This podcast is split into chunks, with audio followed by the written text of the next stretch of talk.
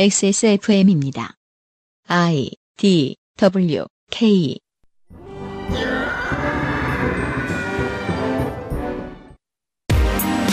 그 알실의 유승균 PD입니다.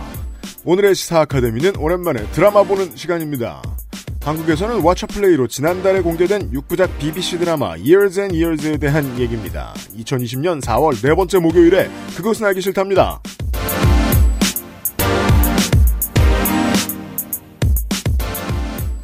지구상의 청취자 여러분, 안녕하기 가장 힘든 시대를 살아가고 있습니다. 부디 조심조심 하면서 지내시고요. 유승균 PD입니다. 그것은 알기 싫다 360회 시작합니다. 윤세민 에디터가 있고요. 네, 안녕하십니까. 윤세민입니다. 네. 신기한 세상이에요. 뭐가요? 옛날에 그 농촌의 위기를 극복하기 위해서 네. 생산자와 구매자가 이제 직판을 하면은 음. 이게 새로운 방법이 될 것이다라고 이야기가 나온 지도 10년이 넘은 것 같고 옛날이에요. 예, 그게 그리고 현실적으로 안 이루어졌잖아요. 10년 동안. 사람들은 무시했죠. 네. 마트 가면 되는데 뭘. 근데 그게 이렇게 핫하게 이루어지나요? 땡션에서 사면 되는데 뭘. 땡마켓에서 사면 되는데 뭘. 지금은 어떻죠? 땡가. 그러니까요. 아니 이, 직접 사겠어. 이거 실현시키겠다고 지자체에서 막 농민들 데려다가 인터넷 쇼핑몰 만드는 거 교육시키고 그랬었어요, 옛날에. 예를 들어 막 그 아베 정권의 어 정보통들이 막 한국 소식을 얘기를 막 하다가 네. 어? 아, 총리 대신 각하 드디어 한국도 사재기를 하기 시작했습니다. 네? 어 진짜? 뭐? 어, 휴지? 아스파라거스. 뭐예요 이게? 아니까 제가 되게 그 참담된 생각을 가지고 있었다는 걸 어, 월요일 오전 10시 1분에 깨달았습니다. 이걸 살려고 하다니. 와, 뭐, 저, 아스파라거스에 슈프림 찍혀 있습니까? 우리가 이제 토요일 오전에 가끔 느끼는 그 답답함 있잖아요. 어, 결국 가장 인기 있는 클럽처럼 내가 들어가려고 그러면 접속이 안 된다고 하다가 손님들이 다 나가자 아, 물건과 함께 사라졌죠. 그렇죠. 그래서 막 상관없는 떡 이런 거 괜히 사고 막. 에이씨 이게 뭐야. 아스파라거스 사지 마세요. 누가 누군가 필요한 나 필요해 아스파라거스. 1kg 1kg 필요해. 사실은 필요 없습니다. 네.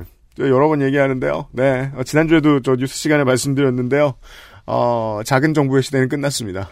예 쇼핑몰을 잘 운영하는 지방 정부의 핵 역량이 매우 중요하다 그러니까요. 네, 네. 어 전남하고 경남 뭐 하냐 전복 좀 팔아라 아, 그렇고 이게 이제 request를 얘기해야죠 이제 이게 이제 이제 지자체로 그러니까 보통 한 지자체가 성공하면 전국으로 퍼지잖아요. 그렇죠 그 이제 대무역 시대가 시작됩니다. 네. 네. 그러니까 내수가 어떻게 돌아갈 수 있는지에 대한 사인들이 점점 나오고 있습니다. 한국은 지금 내수를 돌려야죠, 열심히. 네. 내수 안 해도 되는 것 중에는 어, 넷플릭스와 왓챠플레이가 있습니다. 그렇죠. 오늘 조성주 소장은 관련된 이야기를 할 것입니다. 그것은 알기 싫다는 강력한 체내 흡수율 평산네이처 야왕데이 야왕나이트 이탈리아에서 온 케이크 라 파스티체리아 hand wash와 all-in-one 또 역시 빅그린 1인 가구의 첫 번째 가구 알스퀘어 폴더매트에서 도와주고 있습니다. XSFM입니다. 건강기능식품 광 여왕 테이테 좀 빨리 나오신 여왕 나이트 체내 흡수율을 높인 농축 홍삼 여왕 테이테 평산네이처의 건강기능식품 광고입니다. 당신의 식탁은 매일같이 특별한 날. 이탈리아에서 온 케이크 라 파스티체리아. Maestro pasticcere, la pasticceria. 코로나와 선거라는 대형 이슈 속에 어느덧 4월 후반입니다. 다음 달은 어린이날, 어버이날, 스승의 날 3연속 콤보의 대장정인 가정의 달이 성큼 다가왔다는 사실 모두 잊지 않고 있을 겁니다. 네, 만나는 것보다는 선물로 때우자. 그렇죠. 어, 노는 날이 많고 돈 나갈 일이 많고 하지만 만날 일은 자제해야 되고 전 사실 정말 자제하고 싶어서 가족들하고 좀 쇼부를 쳐보고 싶은데 협상을 해보고 싶은데 잘 안 될 것 같아요. 게다가 어. 또그 이런 느낌이 있었거든요. 저는 이제 부모님이 안산에 계시는데 네. 안산은 이제 그 확진자 최소로 나온 지역 중에 하나잖아요. 네. 그래서 왠지 그 바깥 사람이 가는 게 좀 미안한 거예요. 아, 그럴 수도 있겠군요. 예. 아, 근데 나 같은 바깥 사람이 최대한 안 가야 되지 않나. 아, 근데 안산에 사는 분들은 출퇴근을 서울로 하시는 분들이 많기 때문에 그건 그런데 예를 들어 이제 지난번 추석 때는 제가 이제 그 안산 및 경기 서남부의 시민 여러분들께 팁을 알려드리겠는데 올해는 좀 자제하시고요. 백신이 개발된 후에는 한번 생각해 보셔도 좋을 텐데 부모님이나 이제 어르신들 안산에 사신다, 시흥에 사신다 이러면은 확실히 어 명절에 제일 많이 영업하고 제일 그 손님이 많은 다문화 거리가 부모님이나 어르신들 대접하기는 짱입니다. 음. 다른 데처럼 다 문 닫아 있고 이렇지 않아요. 네네. 예, 가격도 똑같이 받고. 아무튼 어버이날도 그냥 뭐 미루는 것도 좋은 방법이고요. 선물로 때우자. 선물을 보내면 되죠, 택배로. 네. 가정의 달 이벤트 그 첫 번째 주자 가정의 달과 어울리는 선물을 준비했습니다. 네. 평산네이처 야왕. 그럼요. 가족이 늘어나는데 도움을 줄 수도 있습니다. 네. 가정의 달엔 안될것 같아, 이런 말인데, 아무튼. 가정의 달엔 야왕이죠. 네. 일교차로 컨디션이 들쭉날쭉한 엄마, 점심만 먹고 나면 꾸벅꾸벅 조는 직장인 오빠, 여당의 대승에 화병으로 몸져 누운 아버지. 그렇죠. 를 일으켜줄 몇 가지는 자신 없지만 여하튼 기운이 딸리는 누군가에게 도움을 줄 수 있는 야왕입니다. 그렇습니다. 방송이 업로드되는 오늘부터 5월 15일 스승의 날이네요. 음. 이때까지 전 패키지 10% 할인을 단행합니다. 예. 자동으로 최종가에서 10%가 할인되는 시스템이고요. 만약 6개 팩을 구입하시면은 역사상 제일 싼 가격으로 야왕을 6개월 동안 즐길 수 있습니다. 그럼요. 평산네이처 대표는 신년 할인 이벤트를 연말까지 유지하는 우유부단함을 다시는 보이지 않겠다고 다짐했습니다. 그렇습니다. 제가 괜한 말을 했죠. 네. 그렇죠. 이 이벤트가 지나면 당분간 정상가의 야왕을 만나봐야 할 것입니다. 그렇습니다. 부모님, 특히 기력이 딸리는 모든 분들께 드리는 선물로 액세스몰에서 강추합니다. 조금 늦게 들으신 분들 위해서 말씀을 드리면, 야왕을 드셔보시고 반드시 다시 구매하겠다 하시는 분들이 점점 늘어나고 있습니다. 네. 그때 가서 이제 정상가잖아요? 근데 그 정상가를, 아, 이것과 비교할 수 있는 비슷한 제품군들의 가격과 비교해 보십시오. 네. 여전히 절반입니다. 그, 한두 번 드셔 보시면은, 네. 이런 생각이 들 거예요. 이게 야왕 때문인가? 아니면 나인가? 나의 에, 활력인가? 네. 비교해 보시길 바랍니다. 네. 차이가 느껴집니다. 네.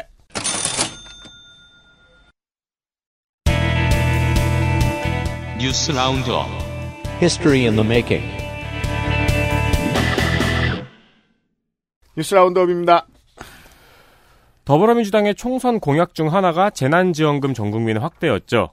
사실은 미래통합당의 수 공약이기도 했습니다. 네. 네. 어, 여당은 이를 추진을 하려고 합니다, 이제. 네. 그런데 홍남기 기획재정부 장관이 긴급 재난지원금 지급 기준 소득 하위 70% 원래의 기준이었죠. 네. 소득 하위 70%의 기준이 유지되도록 최대한 설득 노력을 기울여 달라고 발언했습니다.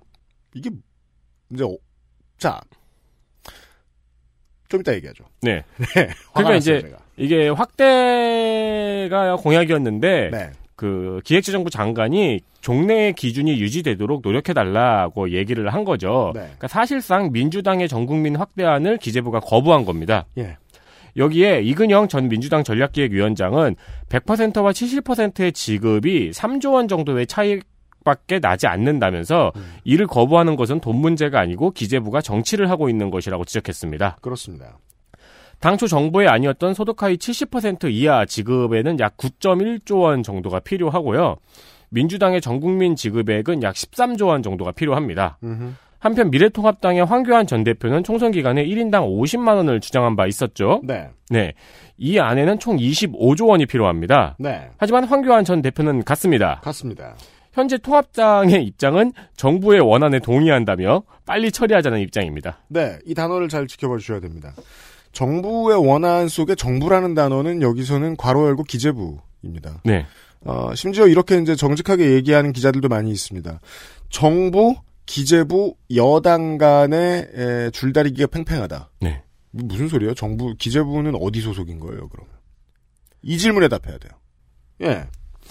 이번에 다시 한번 또 얘기가 크게 나오고 있는 게 원래 큰 문제가 아닌데 그 공무원의 연가 보상비 일 그냥 했을 때 나오는 연가 보상비 관련돼서 질본 걸 다 깎아버렸다 기재부가 요 얘기까지 나와버렸죠. 네.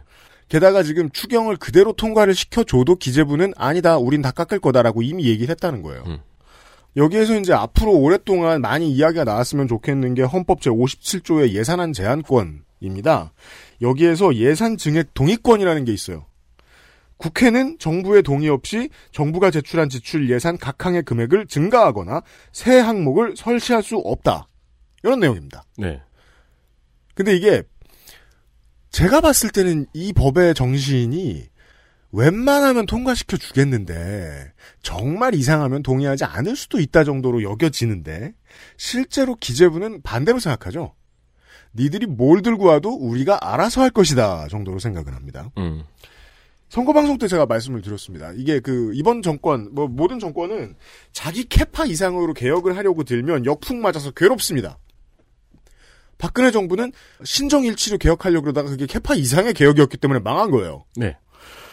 이번 총선 민주당 공천을 보면요, 그 검경이나 법원 사법 개혁 판을 되게 크게 벌릴 것이다. 제가 선거 방송 때 이런 말씀을 여러 번 드렸습니다. 우리는 이미 후보들의 면면으로 확인을 했죠. 그리고 그 사람들 거의 다 당선됐습니다. 네.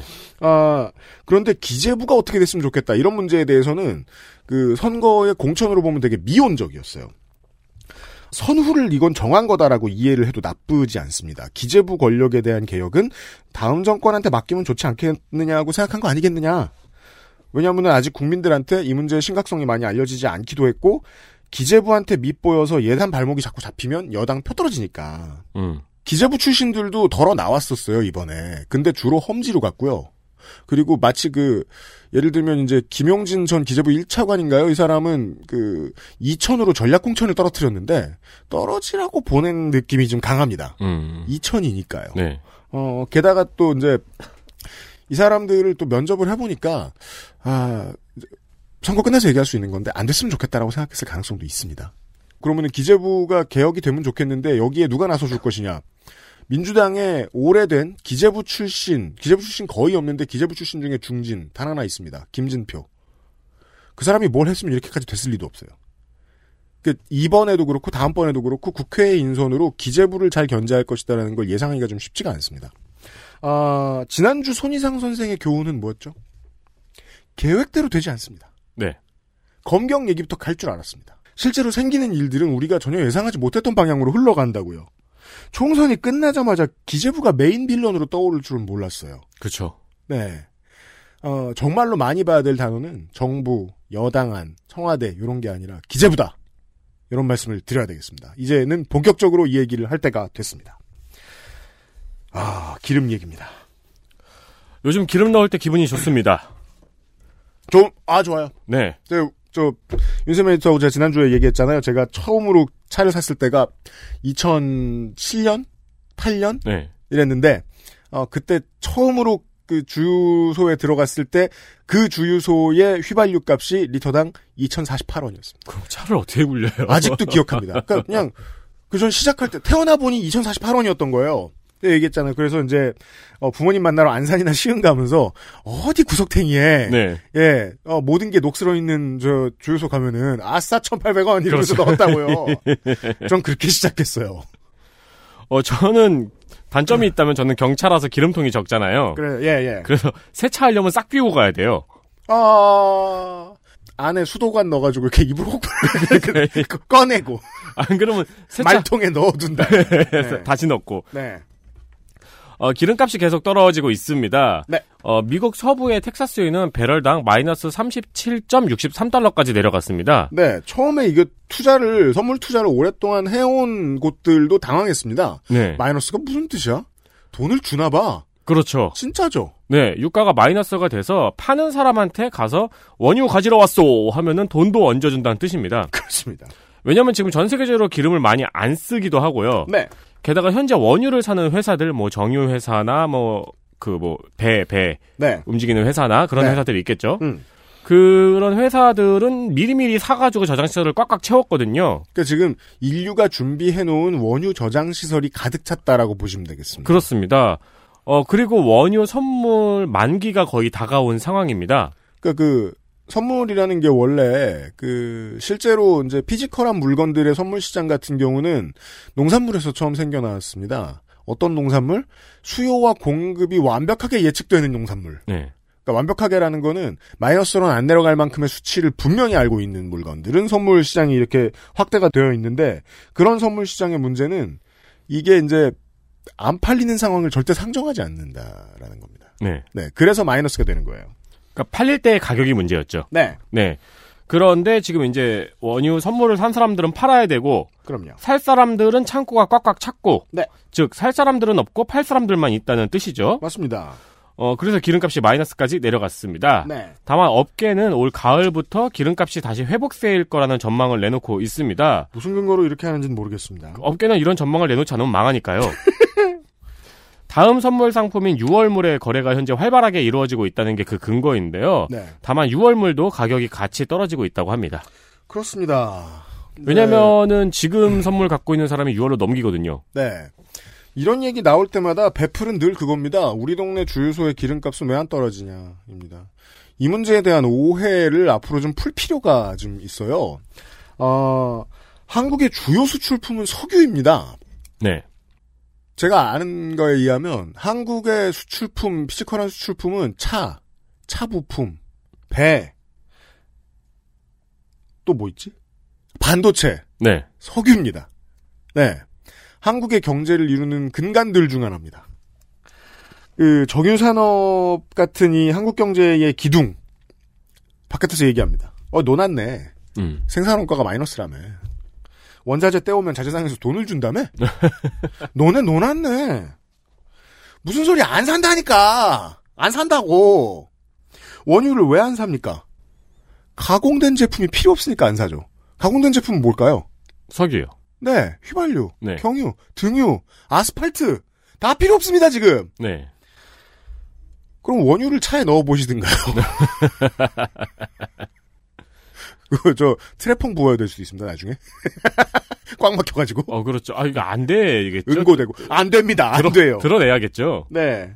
이게 이제 석유에 대한 이야기를 하면 뭐 셰일가스 얘기도 하고 뭐 러시아 얘기도 하고 하면 뭐 1시간 2시간 될까봐 나중에 한번 얘기를 드- 길게 드리기로 하고 지금 짧게 줄이겠는데요. 아무튼 요 오해만 좀 풀었으면 좋겠다. 기름값이 싸지면 기름을 싸게 팔 수 있지 않느냐? 아닙니다. 기름값이 싸지면 한국 같은 그 정유 제품 수출 대국은 무조건 손해 봅니다. 네. 네. 그러니까 기름값이 싸지면은 석유도 안 팔린다는 거잖아요. 그럼요. 네. 북한 얘기입니다. 화요일에 다들 김정은 국무위원장이 건강이 위독하다는 소식을 단톡방에서 접하셨을 겁니다. 네. 그러나 미국과 러시아, 중국은 CNN의 이 보도에 대해서 사실 확인에 나섰지만 근거를 알 수 없다고 밝혔습니다. 그렇습니다. 원래 이제 그 북한 최고 지도자의 신변 이상설이 나오면 어 못해도 하루 이틀은 갑니다. 아무리 사람들이 요즘 그 북한에 대한 관심이 없다라고 해도 그래서 어제 낮에 이게 뜨는 걸 보고 살짝 궁금했습니다. 제 첫 번째 질문은 하나였습니다. 이게 CNN 발이었어요. 네. CNN은 얼마를 쓴 거지? 이 뉴스를 알아보기 위해? 왜냐하면 저런 팩트는 못 구하거든요. 음. 세상에서 가장 비싼 정보예요. 네. 이거 왜 제가 어떻게 이렇게 단언할 수 있냐? 북한 최고 지도자 관련 생사의 문제는요, 절대로 파악 못하고, 소문 나왔던 건 이제까지 다 틀렸습니다. 그러다 보니까, 실제로 생사가 갈린 순간에도 아무도 몰랐습니다. 그랬죠. 항상 그랬습니다. 네. 그래서 우리는 김정일, 김일성의 사망 소식을 실로 갑자기 들었습니다. 그리고 처음에 그 뉴스가 날 때는 언제 죽었는지 날짜도 안 나옵니다. 안 알려주니까. 음. 예. 아, 근데 CNN이 진짜 구했으면 정말 비싼 정보원을 구한 거거든요. 그럴 경우만 남습니다. 네. 네네. 저 남쪽 한국에서는요, 고작 기업 총수 생사도 못 알아봐요, 지금 몇 년째. 아, 그러게요. 잊고 있었네요. 이번에 지금 확인해 보고 싶어서 북한 관련한 과거의 뉴스 아카이브를 다 뒤져봤습니다. 제 기억이 맞았어요. 다 틀렸었어요. 네. 어, 이것과 관련해서 지금 저, 통합당의 지성호 태구민에 대한 얘기가 나오던데, 태구민 당선인이 아주 정말 들을 필요가 없는 말을 했더라고요. 이상이, 그, 이거는 저, 소식이 안 들리면 알아봐야 한다. 라고 말하는 거예요. 이게 무슨 소리죠? 그러니까 이게 무슨 뜻이냐면 사람들이 자꾸 마이크를 들이대니까 아, 빠져나갈 말 이제 101이 이게 101이에요. 네, 네. 내가 아는 게 없을 때 빠져나가는 말 101입니다. 문장을 번역하면 어, 사실이면 큰일이다. 예를 들어 지금 제가 이제 이렇게 얘기를 해보죠. 그 어, 성가비는 어릴 때부터 식인을 즐겼다는 소문이 있다. 음. 태국인 뭐라고 발음할까요? 사실이면 큰일이다. 모른단 소리입니다. 네. 네. 소식이 안 들리면 알아봐야 된대요. 평상시에 김정은의 소식은 공식적 일정이 아니면 어차피 안 들립니다. 네. 안 들리면 알아봐야겠죠. 그렇죠. 네. 네. 그러니까 이 사람 모른다. 이걸 제가 지금 얘기하고 싶고요. 그래서 더더욱이 정보도 별거 없는 사람을 지금 정보위나 국방위에 넣는 게 어, 국익에 도움이 되느냐 음. 걱정스러운 측면이 좀 있습니다. 예. 그 CNN이 큰 돈을 썼거나 틀렸다. 이렇게 정리할 수 있고요. 지금까지는. 그러니까 그러네요, 진짜. 지금까지 다 틀리고 정작 진짜로 죽었을 땐 모르고. 네, 그렇습니다. 예.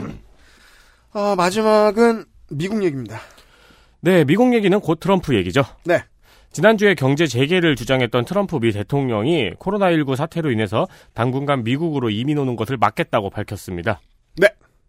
이를 트위터로 밝혔는데요. 4월 20일에 우리 위대한 미국 시민들의 일자리를 보호할 필요성뿐 아니라 보이지 않는 적 코로나19의 공격을 고려해서 나는 미국으로 이민을 잠정적으로 중단하는 행정명령에 서명할 것이라고 밝혔습니다. 어, 이 말로만 따르면 저더러 정치적 판단을 하라고 하시면 전 맞는 판단을 했다고 봅니다. 이민이 워낙에 많고 네. 이건 한국이 몇 년 내로 겪을 일입니다. 그러니까 한국이 지금처럼 최소한의 마이너스 성장을 계속 유지하면서 어 세계 경제에도 내수 경제로 그 마이너스를 최대한 막을 수 있다는 본보기가 되면 이민은 늘어날 겁니다. 음. 한국이 이걸 겪을 거예요. 그러면 한국은 지금도 이제 이민자의 수를 상당히 보수적으로 조절하는 국가인데 앞으로도 그래야 될 가능성이 좀 높아요. 어, 그리고 늘릴 때가 있는데 늘리면 안 되는 때도 있거든요. 지금 이 판단은 맞아요. 다만 이번에 행정명령을 계속 갱신할까봐 그게 화가 나는 거죠, 사람들은. 네. 즉, 어, 코로나19를 활용해서 이 정적 제거와 수건 사업 처리를 하고 있는 것으로 보이고요. 트럼프는. 제가 이제 그 미국 상황에 대해서 간략하게만 좀 말씀을 드리면, 정치의 수준이 낮으면은 대중의 수준이 낮아지는 것처럼 보이는 현상이 있습니다. 이거는 진짜로 대중의 수준이 낮아진다는 게 아니고, 대중 가운데 수준이 좀 낮은 저열한 메시지를 크게 말하는 사람들의 목소리가 과대대표됩니다. 이게 문제입니다. 네. 어, 좋은 예로 말할 것 같으면 미국의 이제 코로나19 대응 총괄은 국립 알레르기 전염병 연구소장 앤서니 파우치 박사라는 사람입니다. 스- 소셜을 많이 보시면 이 사람의 이름을 들어보신 적이 있으실 겁니다. 미국의 정은경입니다. 음. 사회적 거리두기 중요성을 미국인에게 설파하는 역할을 트럼프 행정부가 소심하게 하는 동안 혼자 거의 다 한 사람입니다. 아, 그 게다가 이제 트럼프에게 들이받는 캐릭터가 좀 잡혀가지고 미국에 이제 트럼프를 싫어하는 사람들이 상당히 그 사람들 사이에 상당히 인기가 많이 올라갔습니다.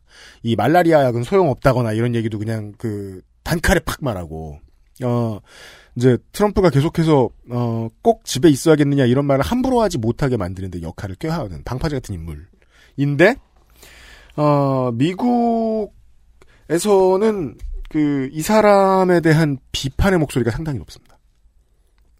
오버한다. 시민들이 이 사람 때문에 우리가 일자리를 잃는 거 아니냐라는 전우가 뒤집힌 소리를 하고 있습니다. 음. 한국에서 만약에 누가 정은경 본부장더러 정치적 공세를 펼친다. 그러면 그는 어떻게 될까요? 그 어떻게 될까요? 상상이 안 돼요. 어쨌든 공격을 받겠죠. 갈기갈기 찢어져서. 너비아니처럼 될 겁니다. 어, 그렇죠. 최대한 다져질 것이에요. 네. 한국 사람들은 그 선우를 정확히 알고 있거든요. 이거는 순전히 미국 정치권의 잘못입니다. 아, 우리 일자리와 코로나19 방역이 반대편에 있는 가치인 것처럼 자꾸 설파했기 때문이에요. 음. 한국 빼고 거의 모든 나라들이 이런 문제를 겪고 있습니다. 그래서 지금 한국 안에 있는 사람들이 이게 감이 안 와요. 설마 저런 소리를 하는 사람들이 있어? 되게 많습니다. 미국엔 특히 많아요. 요즘 그냥 거리에서 사회적 거리를 안 지키고 가두 시위를 해요. 미국 시민들이. 직장이 중요하다. 네. 제일 이제 미국의 보수적인 잘못된 가치를 제일 많이 보여주는 메시지 그게 나옵니다. 무엇 무엇은 공산주의다. 이젠 여기 거기에다 뭘 붙일까요? 사회적 거리두기는 공산주의다. 음. 라는 말을 하는 미국 시민들이 태반처럼 보이는 잘못된 아. 가대 대표가 나오고 있어요. 우리를 경제 활동을 못하게 한다. 우리는, 그거는 공산주의다. 우리는 밖으로 나갈 권리가 있다. 네. 우리는 직업이 있다. 거기에다가 하나의 메시지를 더 붙인 겁니다. 지금 저 트럼프가 너네는 우리나라로 오면 안 된다. 네. 네. 아, 이제 저는 그래가지고 미국이 동조하는 미국 상원의원의 말이 이해가 안 됐거든요. 네. 코로나19 때문에 우리가 일자리를 잃으니까 이민자를 받으면 안 된다. 네. 이 세 단계가 연결이 안 되는 거예요. 그러니까 지금 방역은 진보, 방역을 무시하는 게 보수인 것 같은 그림. 이게 지금 미국한테 너무 안 좋습니다. 그전 말- 세계에 너무 안 좋고 한국에만 없어요. 어, 한국 사람으로서는 그게 연결이 안 되는 상상이 안 되는 상황이잖아요. 그렇습니다. 네. 해외에 계신 청취자 여러분, 한국에 있는 저희는 이런 일을 상상도 할 수 없습니다. 예. 아, 상당 부분이 트럼프 탓입니다. 뉴스 라운드업이었습니다. XSFM입니다. 모발에 힘이 없고 너무 얇아요. 빅그린이죠. 스트레스성 탈모라는데 어쩌죠? 빅그린이에요. 윤기나고 풍성한 머릿결 저도 만들고 싶어요. 네, 빅그린이라니까요. 아무거나 쓸 순 없잖아요. 13년간 이어온 빅그린의 노하우. 투쓰리에서 헤어로스까지. 빅 그린 건강한 변화의 시작 빅그린 헤어로스 샴푸. 손님 올 땐 접고 빈둥댈 땐 펴고 나만의 공간 관리 알스퀘어 프리미엄 폴더 매트.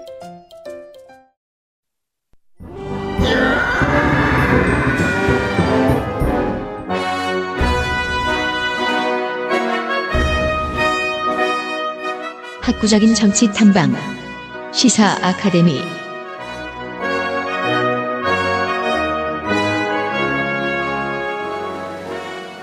이 2020년 4월의 시사 아카데미 시간입니다.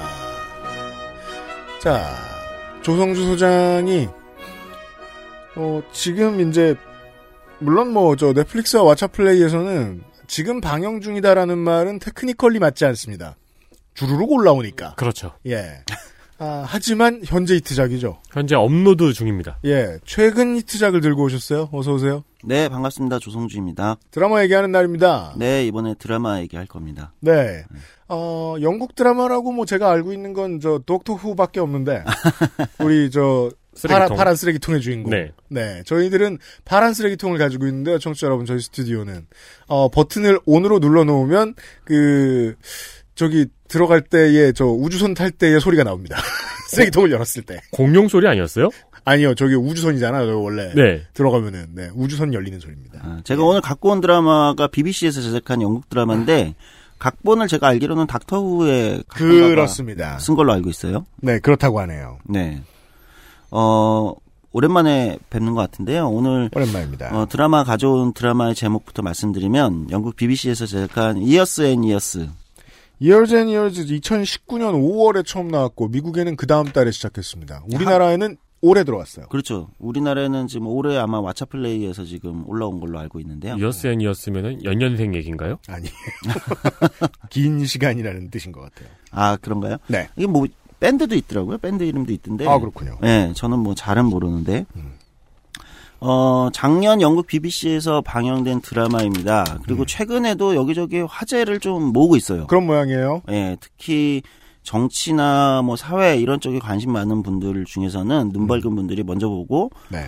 대단한 작품이 하나 나왔다. 음. 어, 특히 이게 이제 BBC하고 어, 미국 HBO하고 공동 제작한 걸로 알고 있거든요. 네. 이 정확하게 공동 제작인지 아니면 이제 제작을 BBC에서 하고 이제 미국에 아마 방영하는 걸 HBO랑 계약을 한 건지 이거는 가능성이 조금 높아요. 예. 예, 후자일 가능성이 높아 보이는데 네. 어쨌든 BBC와 HBO가 같이 손잡고 만들었다 이렇게 해서 좀 화제가 되고 있는 드라마입니다. 네. 게다가 또 저는 옛날에 저 맨인 블랙 시리즈를 보면서도 그런 생각을 했거든요. 아, 에마 톰슨이 참 그 공화당 중진에 어울리는 캐릭터예요. 그래요, 맞아요. 되게. 그러니까 미국으로 음. 말할 것 같으면. 이게 영국으로 이제 엠- 에마 톰슨이 나오는데 네. 에마 톰슨이 아. 주인공입니다. 그쵸 뭐 주인공이라 할 수 있어요. 주인공이 뭐 여러 명이 나오거든요. 네. 어 근데 대단한 연기를 보여줍니다. 네. 예, 원래 뭐 연기력은 뭐 정평에 나 있는 배우긴 하지만 음. 어, 대단한 연기. 정치인 캐릭터로 딱인 것 같다. 어 진짜 그게 굉장히 공감이 가더라고요. 네. 예, 이 드라마를 제가 오늘 들고 온 이유는 간단히 설명드리면 이 드라마는 어, 왜 이제 사회나 정치, 민주주의 고민하는 사람들한테 좀 약간의 쇼크를 주고 있느냐. 음. 이 드라마는 배경이 이제 드라마의 시작 배경이 에피소드 6개로 들어있는 좀 짤막한 드라마예요. 영국 드라마들이 육부작이래요. 좀그 그런 모양이에요. 에피소드가 좀 네. 미국이랑 다르게 시스템이 좀 짧잖아요. 네. 어, 2019년을 배경으로 일단 시작을 합니다. 음. 그래서 브렉시트 이후에 영국의 근미래라고 하죠. 그러니까 네. 어, 2019년에 시작해서 한 15년, 20년 정도 상간에 근미래에 어떤 일들이 일어나는가. 음. 그러면 자연스럽게 브렉시트에 대한 이 드라마 제작자의 시각도 드러나겠네요. 아, 예, 드러납니다. 작가의 생각이겠죠. 네, 네. 그런데 이 드라마가 제가 좀 보면서 좀 놀라웠던 이유. 놀라웠던 이유는 예. 그게 단선적이지가 않은 거예요. 음. 단순히 브렉시트에 대한 뭐 영국인들의 어떤 평가 이런 시각이 들어가 있는 것이 아니라 네. 사실은 영국을 무대로 전 세계의 민주주의의 위기에 대한 얘기를 다루고 있다. 이렇게 저는 좀 해석을 하고 있거든요. 아 그렇습니까? 그게 굉장히 놀라운 지점이에요. 음. 그러니까 이 드라마에 대한 이제 화제가 되면서 어, 해석이 분분합니다. 그러니까 이 드라마는 단순히 그 정치 사회적인 문제만 다루고 있는 것이 아니라 예. 굉장히 많은 주제를 다루고 있어요. 여섯 가지 에피소드 중에서 음. 근미래에 즉 앞으로 15년에서 20년 사이에 서구 사회를 포함한 전 세계에 닥칠 주요 이슈들을 다루고 있습니다. 음. 예. 대표적으로 이제 민주주의 위기, 포퓰리즘의 등장, 음. 어, 또 예를 들면 이제 기술, IT 정보 기술의 확대로 인한 뭐 딥페이크 영상들의 문제, 네. 그 다음에 transhuman 문제 같은 거 있죠. 사이보그나 transhuman. 음, 음. 어, 사실 뭐 이것도 근미래에 이미 현실로 다가와 있는 문제고, 네. 그렇죠. 난민 문제, 음. 어, 소수자 문제, 음. 어, 범죄나 이런 문제들. 이런 거의 모든 이슈들을 단 여섯 개의 에피소드에 근미래에 우리에게는 이런 이슈들이 닥칠 것이고, 현재 서구 사회를 포함한 전 세계의 지금 민주주의 국가들이 가지고 있는 시스템과 이런 상황에서는 이 문제들은 앞으로 우리에게 어떤 세상을 새롭게 열게 할 것인가. 예를 들어 이 정치 드라마가 보여주는 사고 실험 같은 건요. 보통은 극단적인 사례를 다루는 편이라고 저는 믿어요. 네. 네. 지정생존자처럼. 그렇죠. 지정생존자가 물어보는 것들은 그냥 어 우리 사회 시스템의 맨 위쪽에 구멍이 나버리면 어떡하지? 음. 근데 이거는 사실은 안 일어날 일이 아니라 일어날 가능성이 희박한 일을 통해서 새로운 질문을 던지는 경우잖아요. 왜냐하면 그렇죠. 그래야 극적 효과가 이게 커지고 네. 물어보기가 마치 그 옛날 드라마 24시처럼 허구한 대통령이 죽게 생겼어. 그 그런 전제를 하면은 극적으로 전개를 하기가 너무 쉬워요. 네. 근데 그런 거 말고 지금 우리 사회에 지금 당면에 있는 문제들은 드라마가 얘기를 해도 그걸 중심으로 꾸려나가긴 되게 어려워요. 예, 바로 지금 UMC가 얘기한 바로 그 지점이 제가 이 드라마를 볼 때 놀라웠던 지점인데, 예. 그러니까 굉장히 극단적인 가정들을 하고 있지 않아요 설정에. 그러면은 정치 드라마가 그러면 사실 재미가 없잖아요. 예, 그렇죠. 세상이 극단적이에요. 브렉시트를 하질 않나. 그 얘기인 거예요. 그러니까 일반적인 드라마에서 정치 드라마나 이제 우리의 문법이 있잖아요. 특히 이제 미국 드라마들이 잘 쓰는 문법이라든지, 그러니까 이런 식의 설정을 하지 않고 지금 현재 세계에서 우리가 일상 뉴스에서 보고 있는 일들 있죠. 네. 케이스와 사건들에 대해서 네. 그냥 그거를 설정으로 해서 출발을 하는데 음. 이대로 가면 음. 지금 이, 이 우리가 지금 살고 있는 오늘의 이 상황에서 이대로 가면 15년, 20년 내에 우리는 이런 사회를 맞닥뜨리게 될 것이다. 그 안에서 개인들과 가족들은 이런 경험들을 하게 될 것이다라고 이야기하거든요. 음. 어, 그래서 저 개인적으로는 지금 이 이어스 앤 이어스를 제가 작년 올해 어, 나름 이제 음, 골방에서 이제 미드나 영드 또는 영화를 많이 보는 편인데 네. 작년 올해 제 개인적으로는 one pick입니다. 음. 예. 아 그래요? 그 이유는 어 이게 정치 드라마로서도 one pick으로 제가 꼽을 수 있을 것 같고요. 음. 그거보다는 공포 드라마로 예, 공포 영화, 공포 드라마 모두 합쳐서 공포물. 공포물. 로도 one pick이다. 어, 막, 이렇게, 귀신이 나오진 않지만. 전혀 청취자분들 오해하실 이 뭐 피가 나오는 장면도 거의 없고요. 네. 어 그 다음에 무서운 장면 자체가 없습니다. 네. 놀래키는 장면, surprise 이런 거 없어요. 음. 그냥 쭉 갑니다. 가족들의 서사로 가는 거예요, 기본적으로. 음. 사실 굉장히 심심한 설정이거든요. 가족들의 서사로 간다는 건 되게 안전한 설정이기도 하잖아요. 네. 예. 물론 이제 그건 좀 보통 더- 그건 시트콤에서나 많이 보는 설정이죠. 예, 그리고 좀 안전한 설정을 한 건데 그럼에도 불구하고 에피소드 1 정도를 보시고 나면 예. 어 이거 실제 제 주변에 제가 이제 추천을 하면서 예, 예. 어, 에피소드 1을 마저 못 봤다 또는 다음으로 넘어가기가 어렵다라는 분들이 굉장히 많았어요. 음. 이유는 뭐냐? 너무 무서워서. 왜, 뭐가 무서운 걸까요? 어, 이게 이제 아까 UMC가 얘기했던 부분하고 연결되는 건데 뭐냐면 진짜 저 세상이 올 것처럼 느껴지는 거예요. 아, 그런 느낌이군요. 너무 쎄하다. 예, 바로 그겁니다. 음. 너무 불편한 공포 같은 걸 느끼는 거예요. 그러니까 그게 공포감과 불편함이 뒤섞여서 음. 어 진짜 저렇게 될 것 같은데 바로 5년 후에 음. 어, 저 드라마에서 얘기한 바로 5년 후, 10년 후에 저 모양새가 바로 그냥 옆에 내가 닥칠 것 같은 거예요. 그러니까 너무 불편하고 공포스러움을 줘요. 미국에는 훌륭한 정치 드라마가 많은데 네. 보면 미국의 정치 드라마들은 절대로 피해가는 가치가 하나 있어요. 정치권이 지금 어떻게 했을 때 일상생활의 사람들의 삶이 어떻게 바뀔 것이다. 같은 얘기는 제 기억엔 잘 하지 않아요. 네, 잘 하지 않죠. 보통 뭐 내부의 싸움 같은 걸 긴박하게 그리는 여- 그런 것만 본 것 같은데. 우리가 얘기하는 정치 드라마란 그런 파워 게임이잖아요. 네, 네. 네, 우리가. 제땡 공화국에서 보는. 네. 예. 그것 때문에 실제로 사람들의 삶이 어떻게 바뀔 것이다? 얘기 별로 안 해요. 네. 그러니까 이게 이제 약간 접근 방식이 다르다는 건데 지금 UMC가 얘기했듯이 대부분의 정치물이나 정치 드라마들은 설정 자체를 좀 자극적으로 해놓고 음. 그러면 이제 주로 다루는 이슈는 권력이죠, 권력. 네. 즉 예, 예. 권력의 행방을 행방이 어디로 가는가. 음. 예를 들면 그것을 둘러싼 음모는 어떤가. House of Cards. 예, 네. 보통 이런 거죠. 네. 아, 물론 이런 드라마에서도 이제 굉장히 정치의 본질을 저희가 이제 이전 방송에도 몇 번 했지만 잘 보여주는 이런 작품들이 있다면, 음. 어, 이 이어스 앤 이어스는 제가 볼 때는 그런 문제가 아니라 민주주의가 위험해질 때, 지금 우리가 겪고 있는 여러 가지 이슈 때문에 민주주의가 흔들릴 때 개인들의 삶은 어떻게 되는가? 그들의 가치관은 어떻게 변하는가? 이게 또 굉장히 포인트인데 음. 좀 이따 이제 얘기하겠지만 가치관은 어떻게 변하는가 이런 문제들을 이렇게 유려하게 다루기가 굉장히 쉽지가 않거든요. 음. 음. 그리고 제가 놀라웠던 점 아마 이 각본가도 그렇고 제작진 전체가 어 최근 최신 민주주의 이슈에 대한 어떤 정치 세계적인 정치학자들의 어떤 그 우려들이 있단 말이죠. 예. 이런 것들을 굉장히 심도 있게 공부하고 각본을 만들고 음. 음 작품을 만들었다 이렇게 저는 보여요. 어 이건 뭐 확인된 건 아닌데 네. 너무 그런 것들을 잘 다뤘기 때문에 놀라운 드라마다.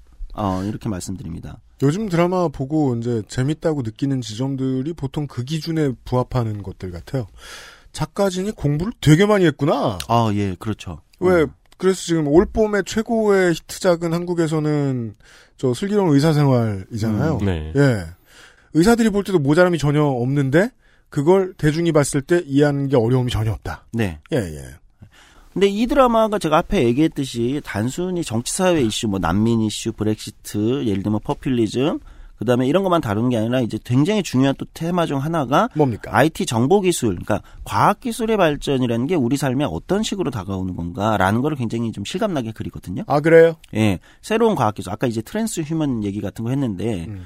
이제 이 가족 구성원들이 이제 여러 명이 있어요. 음. 이제 또, 또 설명을 드리겠지만 그 중에 이제 딸 한 이제 어, 딸인데 어, 딸이 있는데 이 딸은 transhuman이 되고 싶은 거예요. 그러니까 transhuman 저도 이제 이런 부분은 이제 제가 전문적인 영역은 아닌데 뭐냐면 인간 다음 인간이 되고 싶은 거죠. 음. 어, 인간에서 다음 와- 진화하는 어떤 어. 존재가 되고 싶은데 그것이 이제 뭐냐면 자기는 육체를 버리고 정신들을 다 기억과 정신을 다운로드 해가지고 디지털 세계에 살고 싶다 이런 거예요.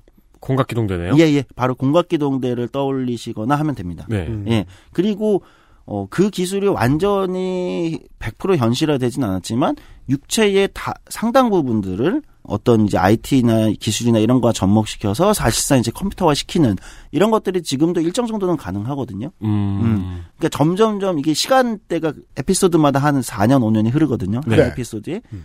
그러면 점점 시간대마다 이 딸이 점점 transhuman에 가깝게 가는 과정들이 나와요. 오, 무섭네요, 그건 좀. 이게 굉장히 무서워요.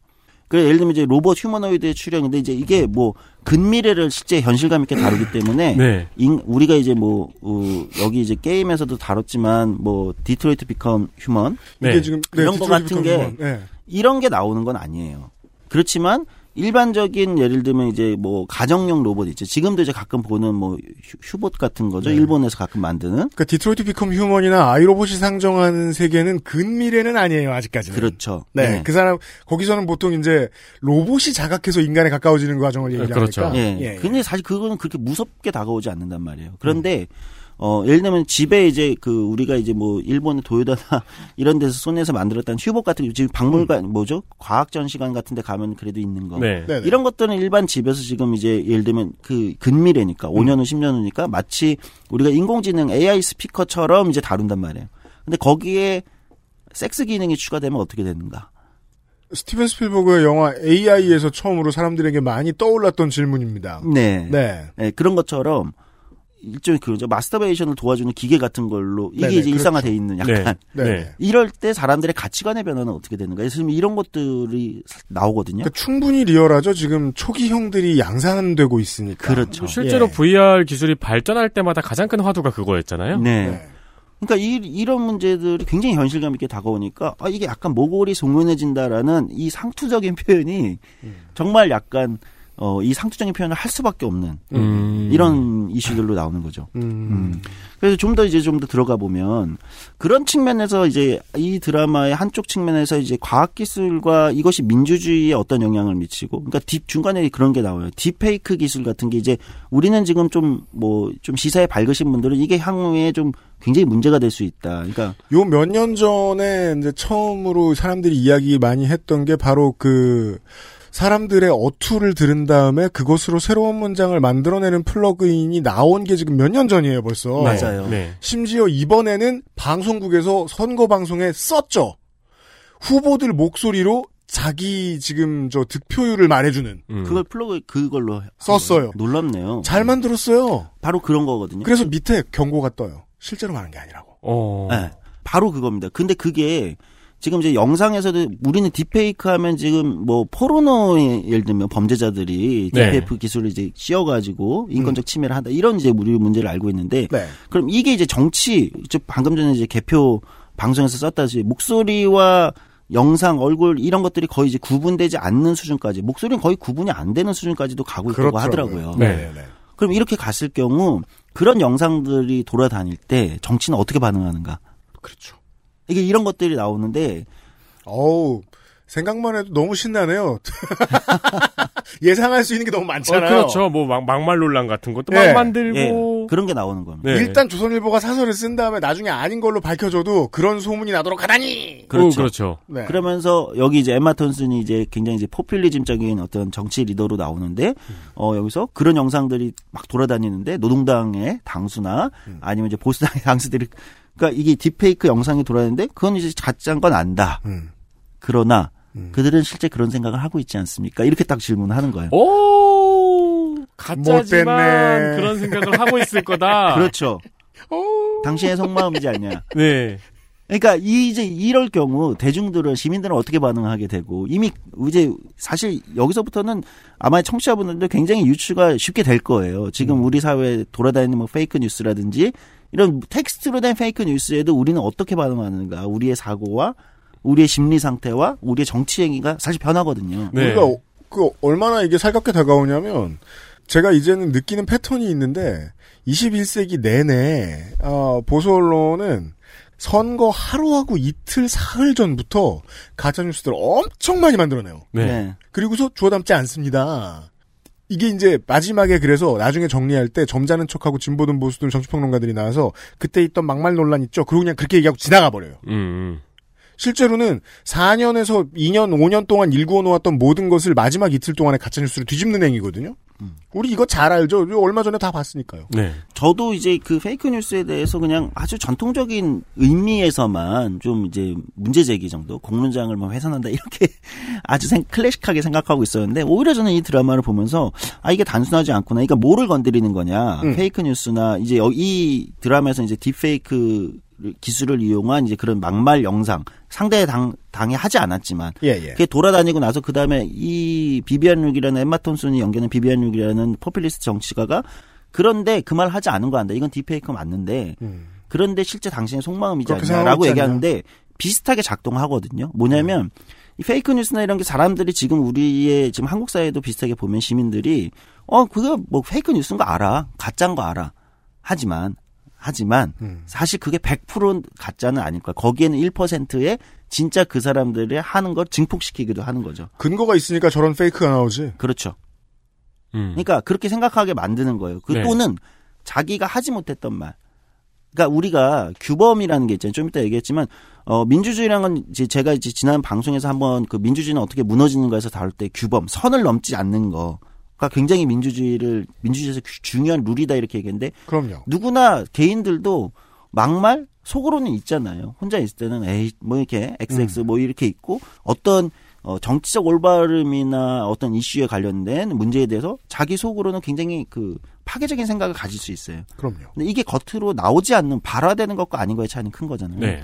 근데 이제 이런 페이크 뉴스나 딥페이크 영상 같은 거는 그게 그냥 발화돼서 돌아다니는 거잖아요. 음. 사실 그러면 시민들의 이 여기서 뭐가 발생하는가? 음. 어?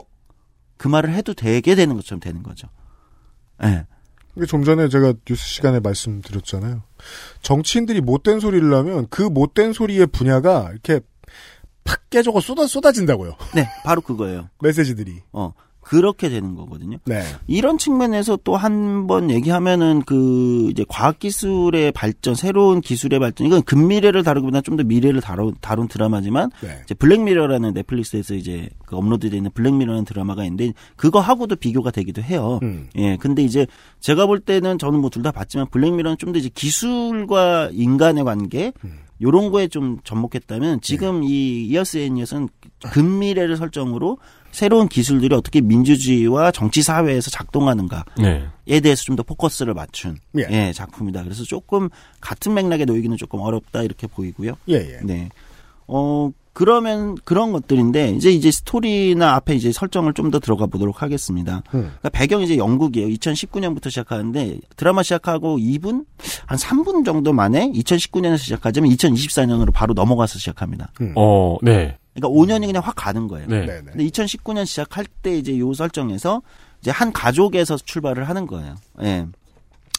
라이언스 가족이라는 가족인데 이 가족의 설정이 또 특이합니다. 설정이 이 가족에 대한 설정이 대부분 이제 가족이 다 소수자들이 채워져 있어요. 소수자. 그러니까 이제 할머니가 있고 근데 이제 의료 기술이 발달을 오래 살아요.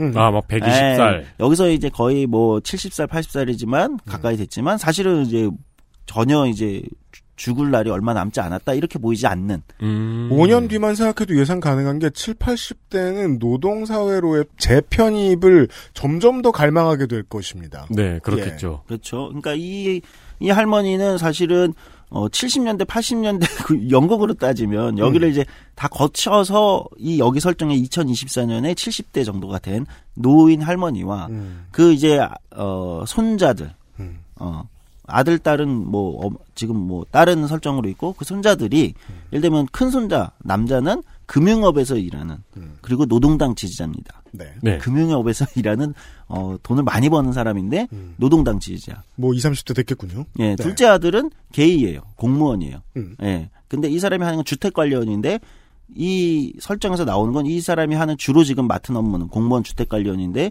하는 업무는 난민들의 수용소. 수용소는 난민들의 긴급 주택 같은 거죠. 네. 예, 난민들. 그러니까 설정은 이제 5년으로 딱 넘어가게 되면 2024년에 러시아와 우크라이나 간의 갈등이 격화되면서 우크라이나에서 정치적 망명자들이나 난민들이 대거 영국으로 들어왔다. 아, 예. 라는 설정이에요. 뭐 음. 사실 뭐 전혀 가능합니다. 예, 지금도 일어나는 그렇죠. 일이니까요. 네. 있는 사실. 일입니다. 예, 그리고 러시아 우크라이나의 정책 긴장 관계, 군사 정치 군사적 긴장 관계 있는 거니까. 사실 그 그냥 지금이랑 생각해서 아무 미래나 5년으로 가정해 놓고 생각해도 얼마든지 쥐어짜서 유추할 수 있는 것이 지금 그 원유 문제에 있어서 어 러시아의 위기 의식은 상당합니다. 이 미국의 셰일가스 개발이 더 가속화되고 단가 맞추기 싸움에서 오페크 전체 나머지 국가들에게 계속해서 패배한다. 러시아는 불안해요. 그 러시아가 불안할 때마다 중앙아시아를 건드립니다. 격화될 일은 많아요.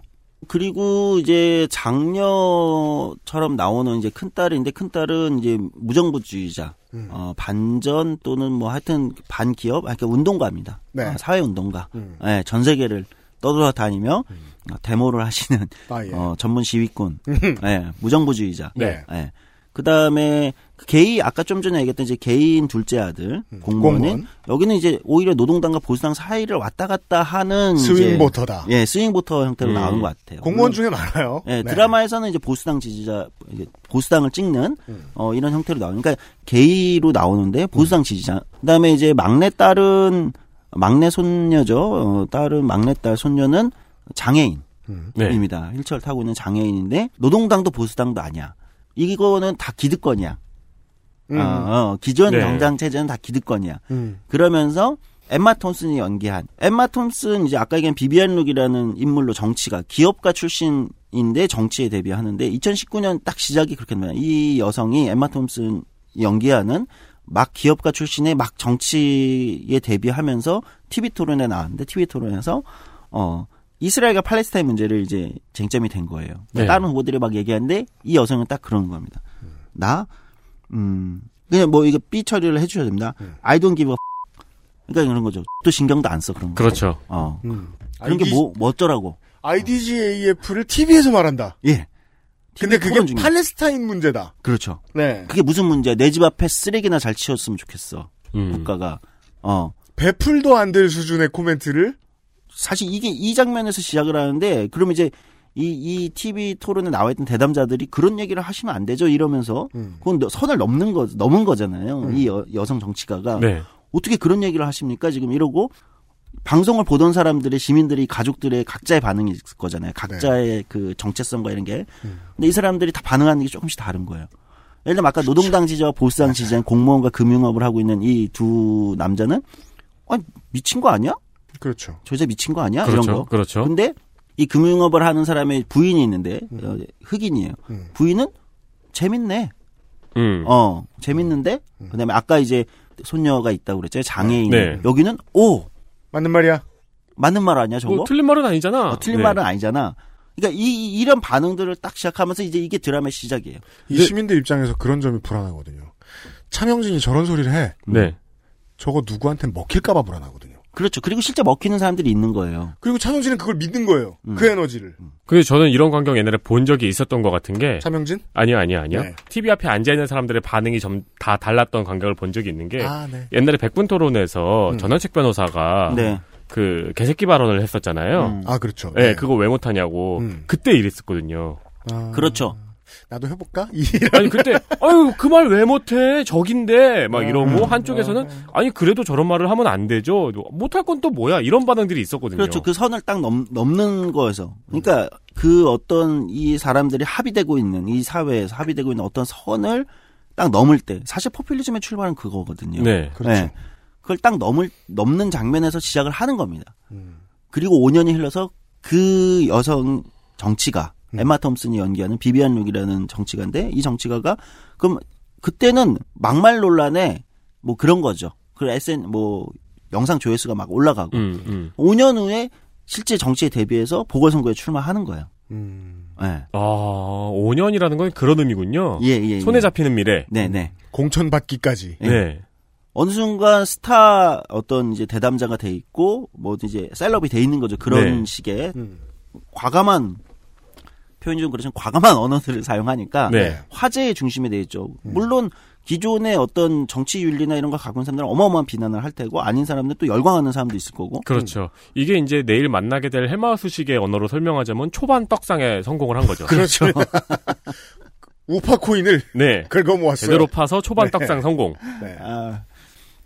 그 이제 드라마 에피소드 1에서 5년이 딱 바로 3분 만에 5년 후의 세계를 보여준다고 하는 거잖아요. 음. 아니, 그러니까 예를 들면 그렇게 가는 거예요. 그렇게 해서 어 보궐선거에 출마 전 처음에는 낙선합니다. 네. 근데 다시 또또 시간이 또 지나고 아 처음에는 이제 뭐 낙선하고 보궐선거에 또 출마하면 나중에는 정치적 기회가 점점 와서 의석을 좀 본인이 당선되고 의석을 자- 당을 창당하고 음. 사성당이라는 걸 창당 창당하거든요. 네. 네. 사성당. 이거 이제 여러 가지 이제 저희가 있겠죠. 뭐냐면 이제 이탈리아 오성운동. 오성운동을 이제 음, 가져온 것 같기도 하고. 음.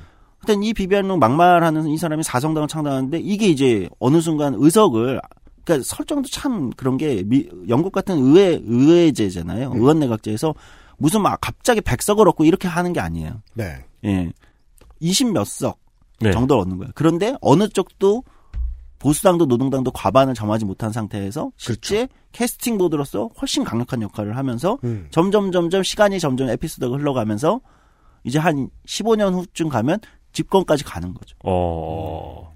네. 이게 보는 사람들이 쎄한 이유를 알겠네요. 이게 개연성이 완벽하군요.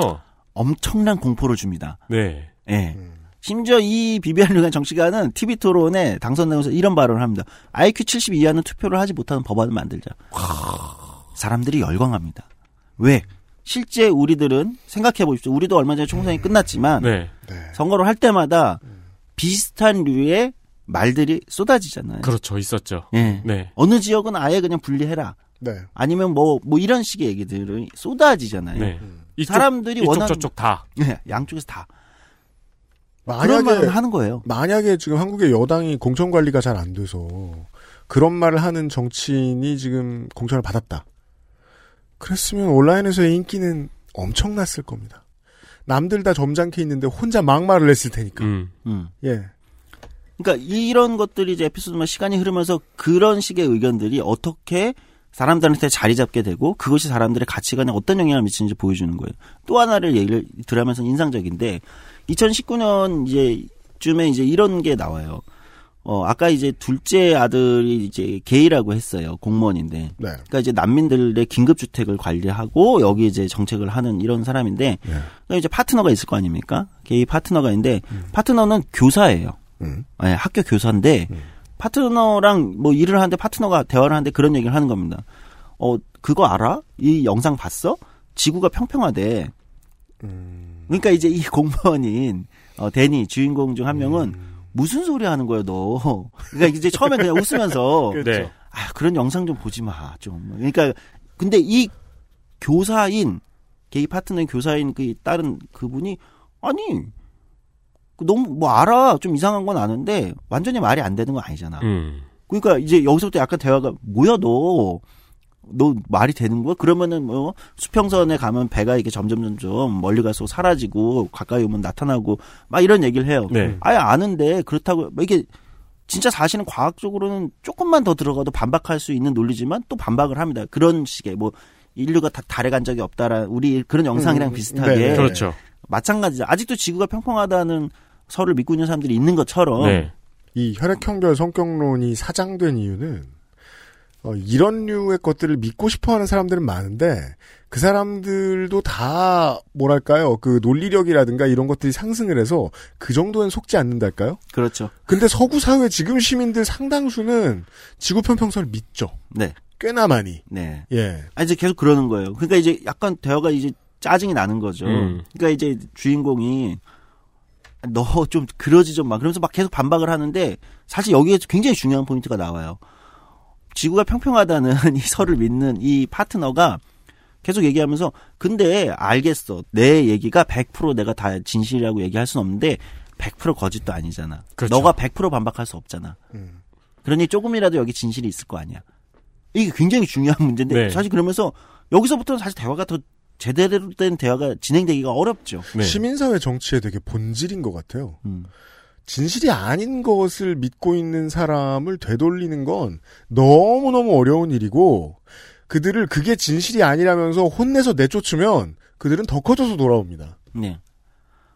그런데 이게 이제 이런 대화를 막 나눌 나누는 시점이 시점이 막 2019년에서 24년 사이에 막 이, 런 건데 음. 이게 이제 시간이 더 지나면 에피소드가 흘러가잖아요. 에피소드 3이나 4 에피소드 한 4쯤 가면 한 10년이 더 흘렀단 말이에요. 네. 네. 그때는 사실상 거의 이게 정설이 돼 있습니다. 지구 평평설이요. 그러니까 wow. 교과서의 정설이라기보다는 네. 사람들 대부분 다 그렇게 알고 있는 거예요. 오. 저 이거 뭔지 알아요. 네. 헛소리가 아니에요. 네. 정치적으로 승리한 거죠. 그 네. 메시지가. 그렇게 생각하는 사람이 너무 많은 거예요. 네. 아, 제가 어. 자꾸, 아직 뉴스 시간에 얘기했잖아요. 일자리를 잃게 만드는 파우치 박사는 좌파라고. 미국인 다수가 그걸 믿게 되는 날이 올 수도 있어요. 그래서 드라마에서 에피소드 1에서 굉장히 뭐 에피소드 1 정도는 제가 뭐 스포일러를 해도 되는데 또 예를 들어 볼게요. 음. 이런 거예요. 어 이제 큰 딸이 운동가라고 그랬죠. 사회 운동가. 네. 무정부주의에 가까운 사회 운동가인데 큰 딸은 전 세계를 돌면서 데모를 하고 다녀요. 음. 그래서 이제 가족들이 모이는 매번 이제 크리스마스나 주요한 자리에 이제 할머니와 같이 다 모이는 이게 이제 굉장히 중요한 이 드라마에서의 어떤 분기점을 매번 이렇게 가족들이 다 같이 아. 모이는 이런 걸로 가는데 추석 설날이군요. 그렇죠. 예. Thanksgiving Day 같은 거. 네. 근데 네. 이제 이때 모였는데 어 갑자기 사이렌이 울립니다. 트럼프가 여기 이제 지금 미국 대통령 트럼프로 나오거든요. 네. 음. 자기 임기 직전에 음. 임기 마지막 날 음. 중국이 만든 인공섬이 나 여기 이제 설정이 나와요. 네. 중국이 만든 인공섬에 거기에 뭐 핵무기가 있다, 중국에 뭐 무슨 뭐 생물학 무기를 해놨다, 막 이런 이제 온갖 루머와 이런 긴장 관계가 주- 미중 간에 있었던 거예요. 실제로 중국은 지금 인공섬을 만들고 있고요. 그렇죠. 필리핀 위에 있죠. 네. 예. 예. 그래서 예. 홍샤다호라는 사- 인공섬이 나옵니다. 아. 근데 거기에 뭐 무기가 있다 이런 온갖 정치적 긴장과 트럼프와 시진핑 사이에서의 막이 네. 어마어마한 이제 그러니까 정책 긴장의 뉴스를 계속 배경에 흘러요. 네. 그때도 트럼프와 시진핑. 네. 그런데 트럼프가 왜냐면 배경이 2019년이니까. 음, 네. 근데 트럼프가 임기 마지막 날 핵폭탄을 떨어뜨린 거죠. 아, 임기 마지막 날에요. 네. 아, 꼭 한번 눌러보고 싶었을 줄 알았다. 작동되나 궁금했다. 책상 위에 크, 크고 예쁜 그것. 그 중국에 있는 주, 아니 중국에 영국에 있는 이 주인공 가족들은 다 모였다가 사이렌이 울리고 그러니까 사실 이게 엄청난 일이 벌어진 거잖아요. 핵폭탄이 떨어진 거예요. 그렇죠. 우리가 흔히 얘기하는 3차 대전 발발이잖아요. 네, 영국 정부에서 지금 정부 관료가 나와 가지고 지금 이제 이런 사태가 일어났고 방사능 거죠. 근데 여기에 큰 딸은 운동가기 때문에 미중 간의 이 뭐 전쟁 반대 이러면서 홍샤다오 근처에 있었어요. 아. 그래서 방사능 피폭을 당해요. 어. 예. 음. 그 5년 후잖아요. 돌아와요. 음. 근데 더 충격적인 건 그리고 에피소드 1이 끝나면 사람들이 어 그러니까 핵 전쟁이 일어나서 이제 그 다음에 소위 뭘까 포스트 아, 아포칼립스에서 시작하는구나. 그렇죠. 뭐, 이렇게 그 매드맥스처럼 시작하겠구나. 그렇죠. 미중 간에 그렇잖아요. 네. 그러면서 에피소드 1이 끝나니까 너무 이제 그래? 이제 포스트 아포칼립스에서 이제 이 가족이 어떻게 가족 뜨거운 가족애를 보이고 이제 그리고 강아지를 구하러 가고 저 아니면은 저 할머니가 임모탄이 되어서 어. 그렇지. 거대한 자동차를 끌고 나타나서 혹은 그니까 무슨 저 영화 샌안드레아스처럼. 네. 아빠가 다 구하고 이렇게 전개되는 건데 근데 에피소드 2가 시작될 때 여러분들 정말 충격을 받으실 겁니다. 그러니까 제가 공포 드라마로 계속 말씀드린 게 정말 무섭게 시작을 해요. 어떤데요? 뭐냐면 아무 일도 일어나지 않는. 서구 사회가 그대로 가는 겁니다. 이게 마음에 들어요. 실은 그렇겠죠. 네. 광고 듣고 오겠습니다. XSFM입니다.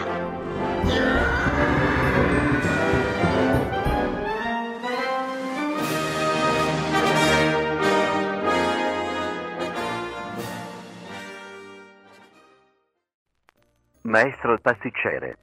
La pasticceria. 출근 전에 빤도로 챙겨 먹고 나가니까 맛있고 속도 든든하니까 너무 좋던데. 그치. 천연 재료로 만들어진 빵이라 부대 끼는 것도 없고 참 좋더라고. 이렇게 식탁 위에 계속 놔둬도 되는 거야? 어, 그렇게 보관하는 거야. 이탈리아 전통 방식인 천연 발효로 만들어서 상온에 둬야 더 맛있어. 방부제 들어간 거 아니야? 방부제는커녕 그은한 이스트도 안 쓴다고. 이탈리아에서도 파티에서나 올린다는 고급 음식을 매일 아침 먹을 수 있는 건 우리 동네에서 우리밖에 없을걸? 아무나 만들 수 있는 빵 같진 않아. 당신의 식탁은 매일같이 특별한 날. 이탈리아에서 온 케이크 라 파스티체리아. 건강기능식품 광고입니다. 어이, 오늘 퇴근하고 집에 가면 뭐하냐? 이렇게 피곤한데 밤에 집에 가면 자야지. 요즘 가뜩이나 면역력도 떨어져가지고 내가 지금 야왕 데이 어 그 무슨 야왕 나이트 체내 흡수율을 높인 농축 풍상 야왕 데이 어? 평산 네이처?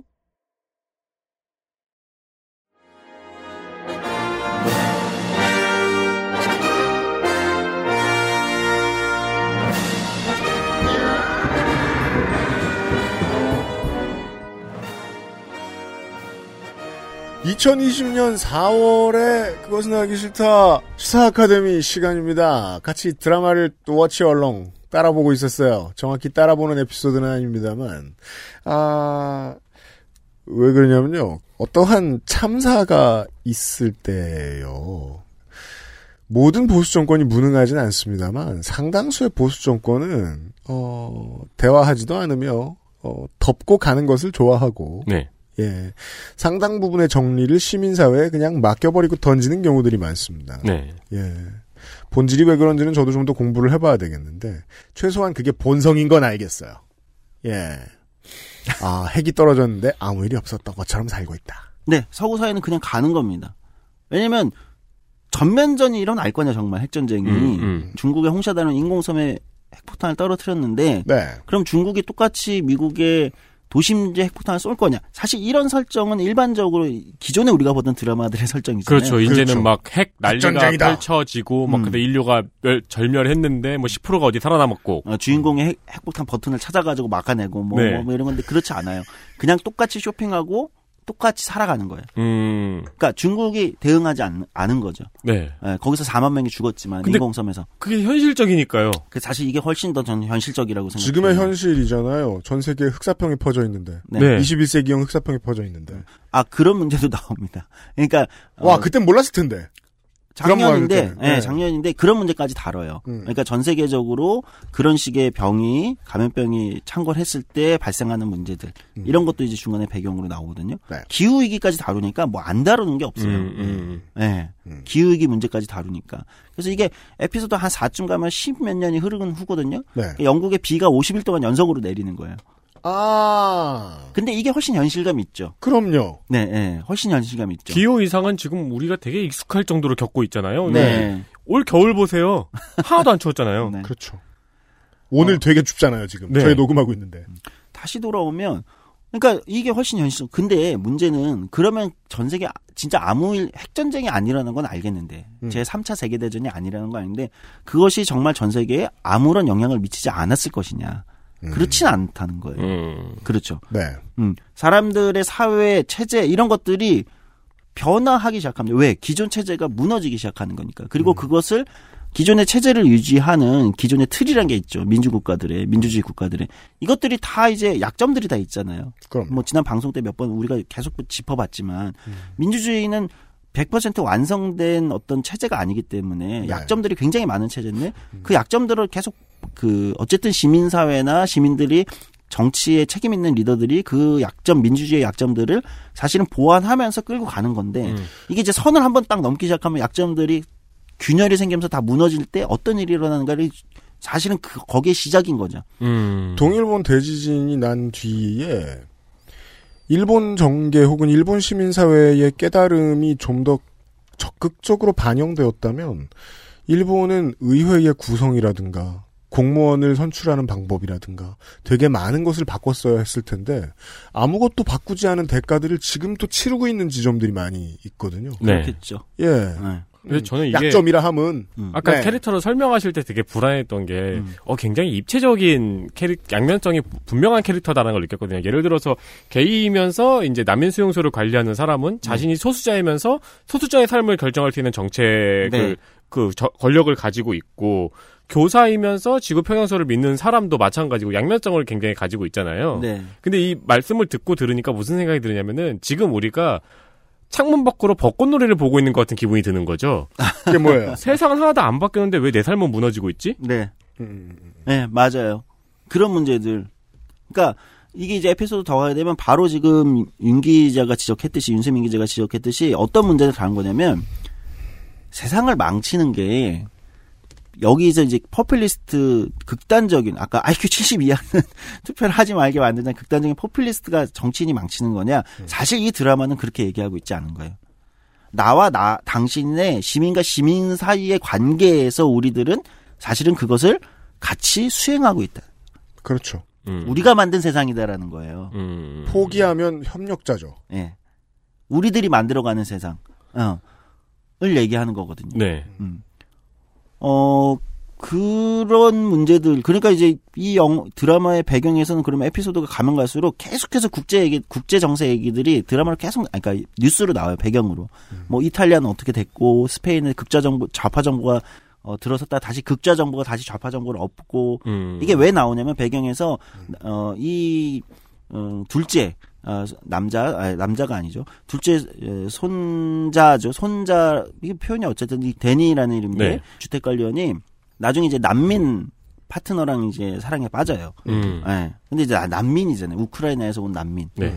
어, 그러니까 이 난민 정책에 그리고 이 난민 정책 때문에 사람들의 시- 시각, 예를 들면 사회가 어떻게 변하고 뭐 이런 것들이 나오면서 나중에는 열혈 노동당 지지자였던 금융업을 하던 큰 형, 정치적 올바름이 굉장히 많이 갖춰져 있는 사람으로 나오거든요. 음. 근데 이 사람이 이제 나중에는 결국 난민 이슈 때문에 어, 난민 추방하는 쪽에 자기를 어 자기 정치적 성향을 음. 드러내게 되는 거죠. 왜 모든 정치적 어떤 그 PC함이라는 게 또는 그게 PC함의 영역이 아닐 수 있지만 다른 영역일 수 있지만 그것이 단선적이지 않잖아요.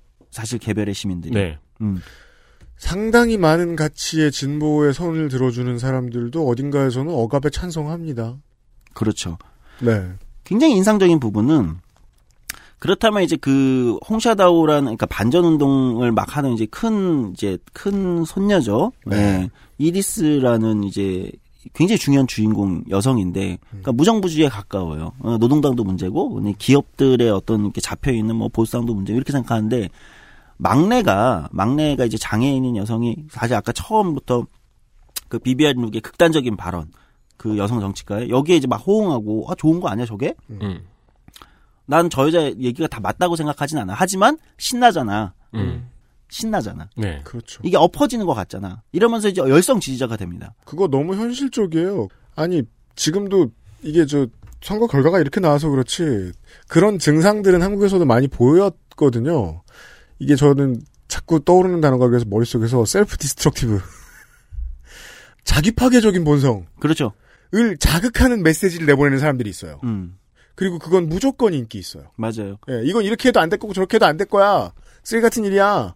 그러니까 이 비비안 룩이라는 극단적인 포퓰리스트를 이 가족 구성원 중에서 지지하는 이 장애인 여성은 음. 장애인 여성 막내는 어 자기 이제 장애인으로서의 정체 소수자 정체성도 있고 사실은 그거에 대한 것도 그냥 굉장히 당당하게 살아가거든요. 그리고 네. 정치적으로도 굉장히 올바라요. 음. 어 그러니까 예를 들면 뭐 그 난민 문제라든지 뭐 보통 일반적으로 우리가 PC함에 대해서 진보파들이 얘기하는 여기에 굉장히 올바른 영역에 있어요. 네. 예, 열려 있고, 음. 어, 쿨하고. 그런데 거기엔 열광하는 거예요. 그리고 그 내가 나의 정치적 정치 윤리와 정치적 신념과 정치를 지지하는 건두 개는 다른 거야. 난 그냥 저게 신나서 좋아. 음. 엎어졌으면 좋겠어. 맞아요, 다. 맞아요. 맞아요. 흥미로운 건 어, 시간이 흘러가지고 이제 5년 후 에피소드가 막 5년이 지난다잖아요. 그럼 이제 해외를 떠돌며 데모를 하고 다니던 그리고 음. 홍샤다오 앞에서 방사능에 피폭이 됐던 어, 큰 음. 언니가 돌아옵니다. 네. 가족 구성원으로 돌아와요. 어, 다시 돌아오는데 이제 방사능 핑포 때문에 점점 죽어가고 있죠. 어. 예, 그래도 뭐 1, 2년에 죽는 게 아니거든요. 그게 네. 사실 장기간에 걸쳐서 네, 맞아요. 어, 수명을 갉아먹는 거잖아요. 음. 방사능 피포는 그게 굉장히, 굉장히 현실적으로 다릅니다. 음. 근데 언니가 왔는데 언니 그 언니 입장에서는 그 비비안 룩이라는 그때쯤 되면 이제 거의 이제 소수 정당이지만 의석을 확보한 네. 어. 그 정치인이 얼마나 말도 안 되겠어요. 여기는 이제 극접한데, 음. 어. 근데 그 비비안 룩의 연설을 듣다가 일어나서 박수를 칩니다. 아. 왜? 저거 다 개소리인데, 음. 개소리인데, 그래도 저 여자는 음. 세상을, 체제를 뒤집어 엎잖아. 음.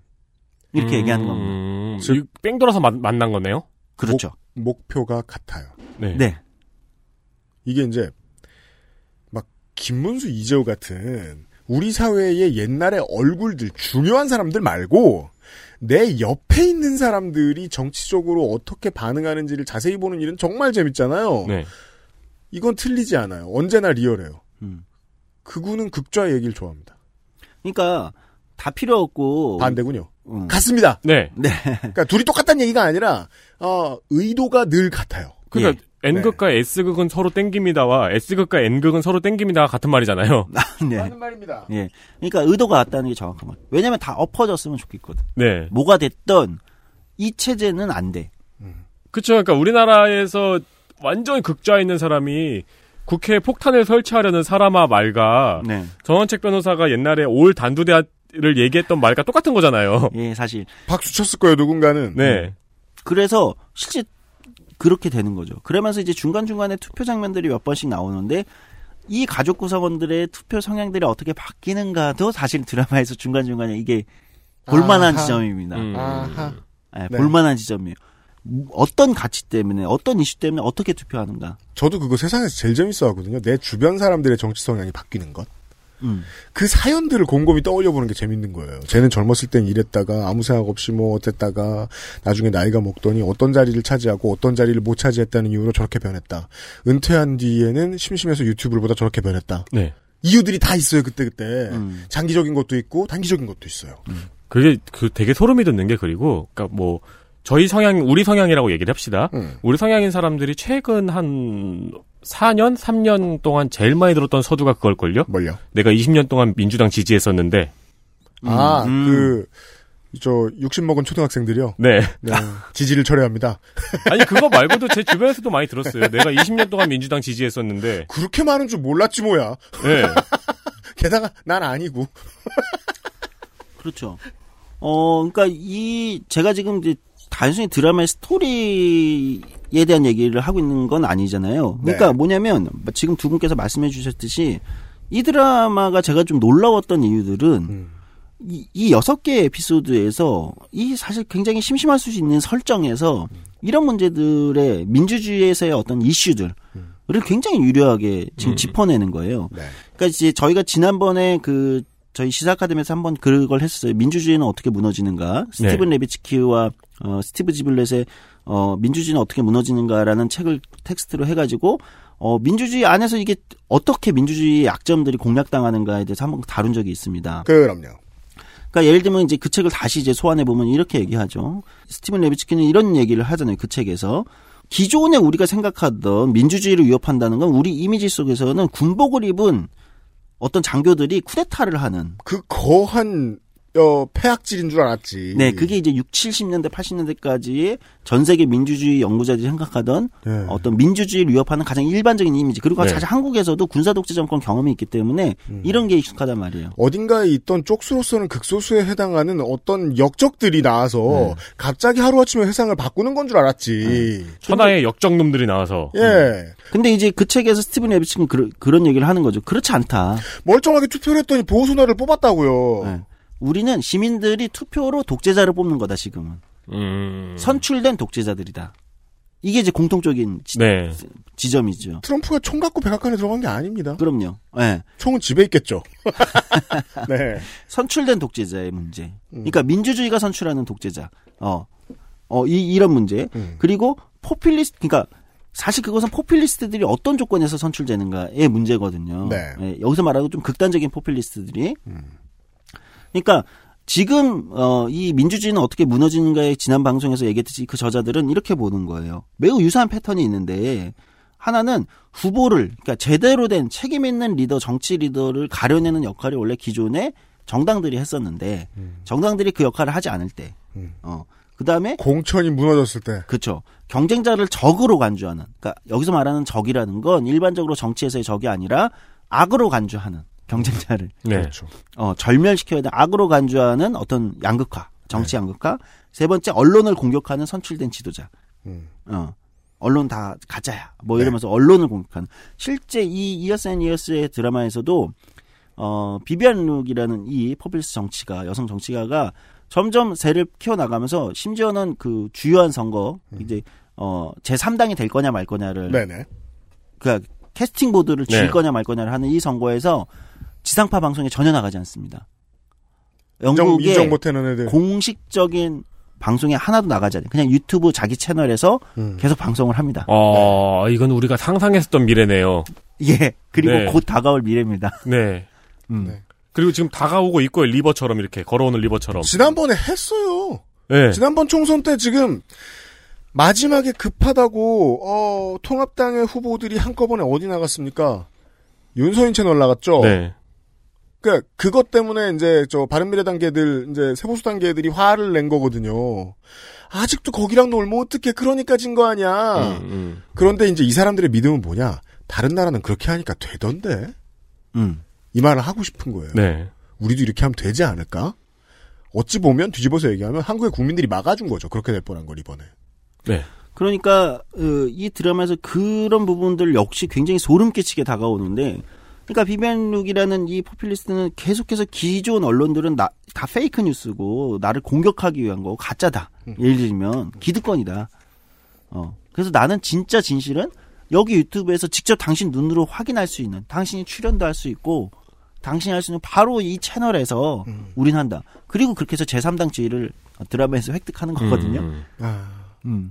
재밌네요. 너무 놀라워요. 음. 어, 사실은, 근데 사실 우리가 지금 목도하고 있고 쉽게 목도할 수 있는 현실들이죠. 음. 어. 어, 결국 이 드라마는 제가 뭐 모든 내용을 다 말씀드리기는 좀 곤란하니까 결국 이 드라마는 제가 볼 때는 어, 저는 이 각본가가 아까 닥터 후의 그 각본과 동일 인물이라고 하는데 네.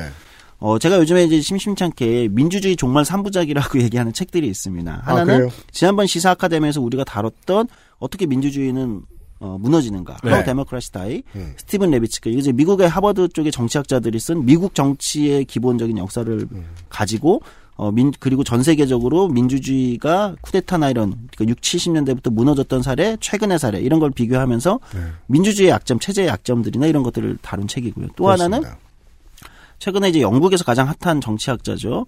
어, 데이비드 런시먼. 데이비드 음. 런시먼은 이제 자만의 덫에 빠진 민주주의와 음. 어, 가장 최근에 출간했던 어, 쿠데타 대재앙 정보 권력. 이 책이 이제 똑같이 데이비드 런시먼이라는. 저는 이제 이 세 책을 제 개인적으로 민주주의 종말 3부작이라고 얘기하는데. 네네네. 그러니까 좋아요. 지금 저희 청취자들 입장에서는 스티븐 레비츠키의 민주주의는 어떻게 무너지는가의 문제의식하고 유사해요. 기본적인 문제의식들. 네, 네. 그러니까 우리가 민주주의라는 체제가 너무 완벽하게 또는 완성된 체제라고 착각하고 있어요. 이건 사실 굉장히 불안정하고 그 균열전들이 지금 우리 눈으로 목도하고 있다 이런 책들인데 저는 이 드라마에 이게 영국 드라마기도 하니까 BBC에서 그래서 제가 볼 때는 아마 이 각본가들이 작가들이 어 영국의 그 데이비드 런시만의 자문을 받지 않았을 거라고 저는 의심하고 있습니다. 아, 네네. 적어도 이 책들을 다 보고 제가 만든 것 같다. 그러니까 음.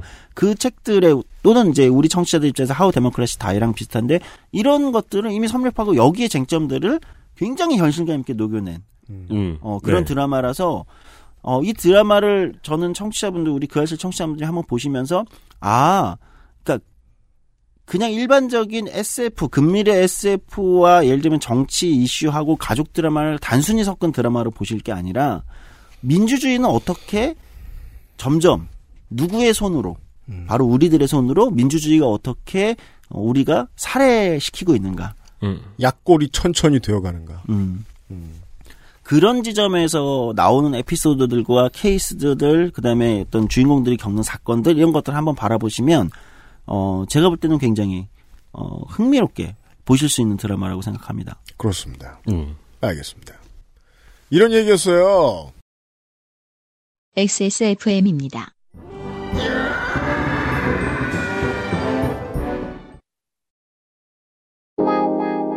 내가 가장 행복한 시간? 음, 영화를 볼 때, 음악을 들을 때, 스마트폰이랑 가만히 있을 때. 이 모든 걸 전부 누워서 할 때. 종일 뒹굴거리고 싶은 나의 첫 번째 친구. 편안하고 포근한 아이스케어 폴더 매트. 프리미엄 사양에 가격은 훨씬 저렴하니까 망설일 이유조차 없었죠. 당신도 아이스케어와 함께 누워보지 않을래요? 1인 가구의 첫 번째 선택. 아이스케어 프리미엄 폴더 매트.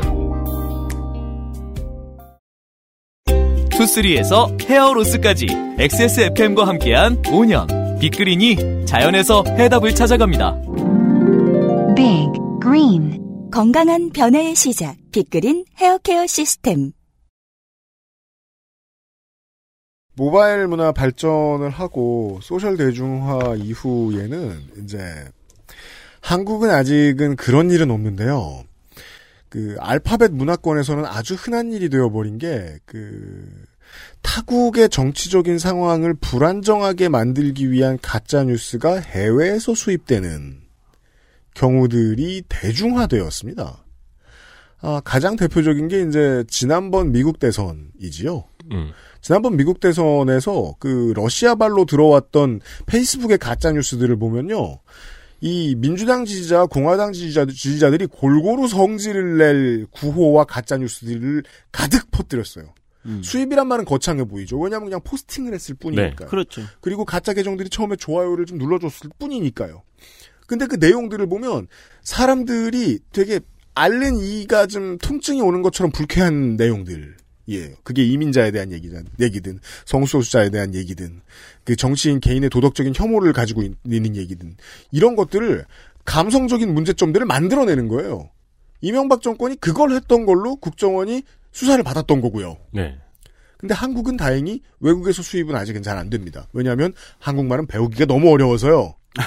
한국을 흔들고자 해서 가짜 뉴스를 외국에서 만들긴 쉽지 않아요. 정 마음 먹으면 북한이나 그럴까. 근데 북한이 그런 짓을 하면 네티즌들은 알아낼 겁니다. 어, 그렇죠. 한국에는 아직 그런 벽들이 좀 있긴 네. 네. 다만 이제 제가 말씀드리고 싶은 건 정치인은 진짜 일, 진짜 행정이고 진짜 실무인데 다만 정치는 권력, 즉 사람들이 거기 미- 거기에 모여 있다고 믿는 어떤 힘들이 모여 있는 곳이다 보니까 본능적으로 권력을 향하는 못된 사람들이 많이 들어오잖아요. 나머지 우리의 행정 일, 공무원들이 하는 일, 의사가 하는 일, 뭐, 뭐, 유통망에서 하는 일, 이런 일들하고 다른 게 가장 그건 것 같아요. 권력이 거의 모여 있다 보니까 실력 있는 사람들만 들어가지 않는 거죠? 네. 예. 그래서 지금 제가 뉴스 시간 얘기 자꾸 말- 말씀드리게 되는데 미국에서는 이제 그 싸움이 계속 벌어지고 있는 거예요. 코로나19 때문에 방역을 열심히 하자고 하는 건 진보의 거짓말에 지나지 않는다. 우리는 직업을 구해야 된다. 그걸 가지고 정치인들, 정치 병자라고 말하고 싶지 않습니다. 정치에 너무 관심이 많은 고관여층들, 이런 사람들이 티격태격, 티격태격 하고 있는 동안에 실무자들이 자력으로 때려막고 있습니다. 네. 방역당국과 의, 의료진들이. 네. 그건 민주주의의 붕괴죠. 네. 민주주의 붕괴의 결과죠. 민주주의가 활성화됐는데. 예. 이 드라마에서 계속해서 이제 처음 시작부터 의료 기술의 발달로 인해서 상당 기간 오랫동안 생존할 수밖에 없는 네. 이 할머니가 계속 중심에 있거든요. 어 이게 이제 매번 아까 얘기했듯이 설정이 Thanksgiving Day나 크리스마스나 이렇게 해가지고 가족들이 모여서 같이 아 매우 중요한 NPC군요 할머니가. 예, 예, 아, 예. 그- 식사를 하며 대화를 나누고 다시 생사를 확인하고 또 각자의 일상으로 돌아갔는데 음. 어 거의 드라마 마지막쯤에 이 할머니가 날리는 인상적인 대사들이 굉장히 많아요. 그래요? 근데 이 할머니가 그런 얘기를 합니다. 음. TV를 보면서 농담꾼, 광대놈들, 음. 사기꾼들을 조심해라. 우리를 웃기며 지옥으로 이끌 것이다. 예. 음, 그 할머니가 우리군요. 그 할머니가 우리일 수 있죠. 그러니까 네. 그 드라마를 보는 시점이 같잖아요. 아, 예, 예, 네, 예, 과거의 기준에서 미래를 보는 음, 시점이 같잖아요. 그렇죠. 예, 그렇네요. 원래 그 저 영화 작품에는 꼭 그 어, 관객의 시선을 가진 캐릭터가 하나씩 있죠. 네, 네. 예. 여기까지인가요? 네, 여기까지입니다. 이런 얘기였습니다.